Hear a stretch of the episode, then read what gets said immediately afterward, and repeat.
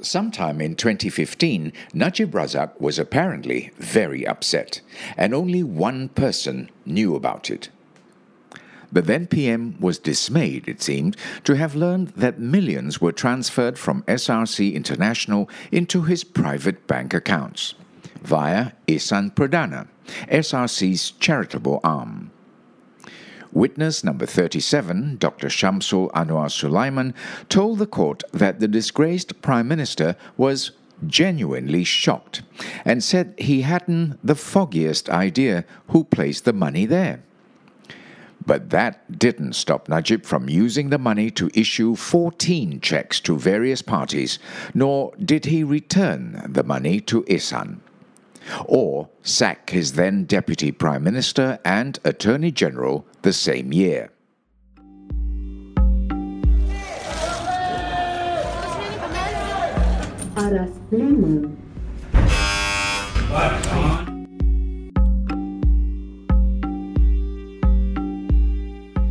By the Malaysian Insight, this is The People versus Najib Razak.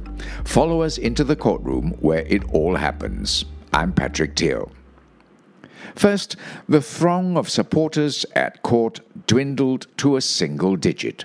Then his exclusive elevator was opened to the public, forcing him to wait for the lift every morning like a commoner.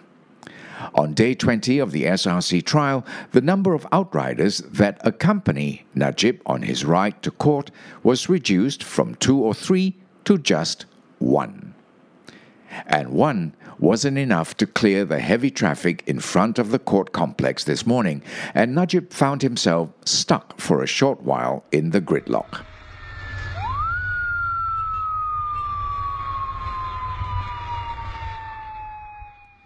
Since his electoral defeat last year, the former Prime Minister's internet celebrity status has grown, and he's even inspired a hip hop music video. But here in court, he is just another man sitting in the dock being charged for financial crimes.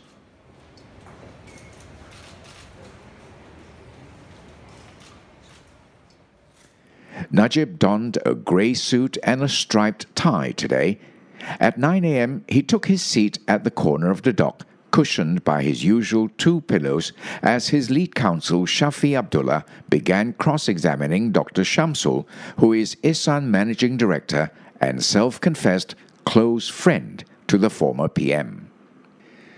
Like yesterday, Dr. Shamsul maintained that his conscience was clear and that he was not aware that 42 million ringgit had been funneled from Ihsan into Najib's private bank accounts. If he had known, he would have stopped the transactions, he said. He also apologized to Najib because the money had gone from SRC to the ex-PM's accounts via Ihsan Perdana. Dr. Shamsul told the court he had gone to see Najib after being arrested and questioned by the Malaysian Anti Corruption Commission, or MACC, over these transactions in 2015. He said Najib had also seemed shocked and upset to learn that money had been deposited into his accounts. He said that the former premier had genuinely wanted to alleviate the people's suffering and had enlisted his help via corporate social responsibility or CSR projects. Dr. Shamsul had earlier identified himself as an UMNO man who was close to Najib and was on WhatsApp text basis with him. Listen to Dr. Shamsul's testimony in episodes 18 and 19 of the trial. We recommend that you listen to this podcast series in chronological order for it to make sense.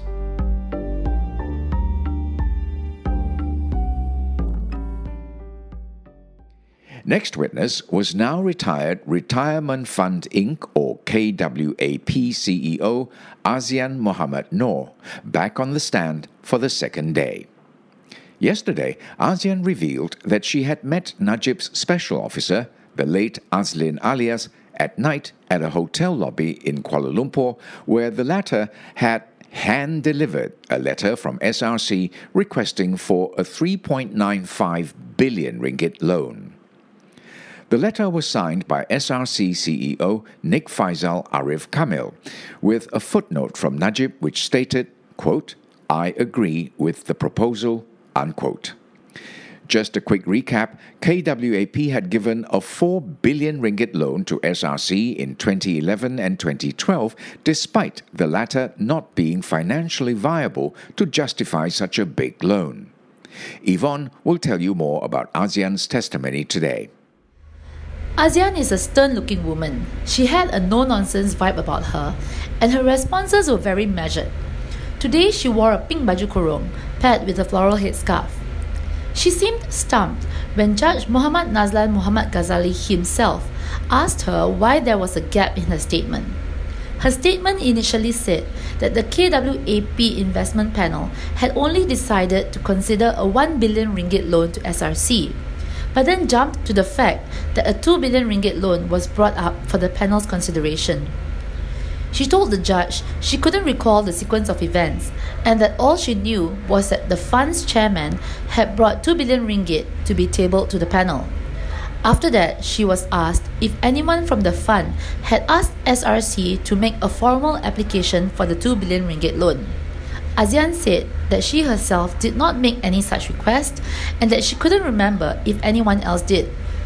She also verified a document which stated that under the loan terms, SRC was given a waiver to obtain an official government guarantee no more than 10 days after the funds were disbursed. The court then took a 15 minute breather, and Najib, who looked like he was listening intently to proceedings, went outside to stretch his legs, confer with his lawyers, and make a phone call. When court resumed, defense lawyer Harvinderjit Singh, or Harvey, took over questioning Azian. He began by joking that he would try to make it as painless as possible for the witness. He then proceeded to interrogate the witness for an hour and a half about the powers of KWAP's investment panel. At 1 p.m., the court took a 45 minute prayer and lunch break.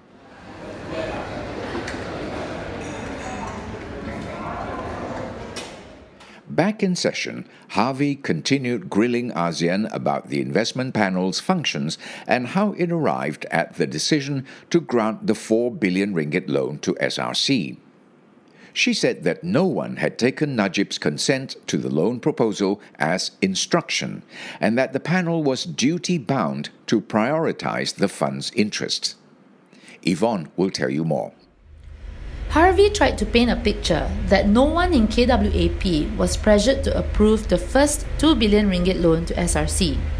He asked Azian, and I quote, if anyone felt any compulsion for approving the loan, because if they were influenced to rush through the loan, they could have approved it at this stage.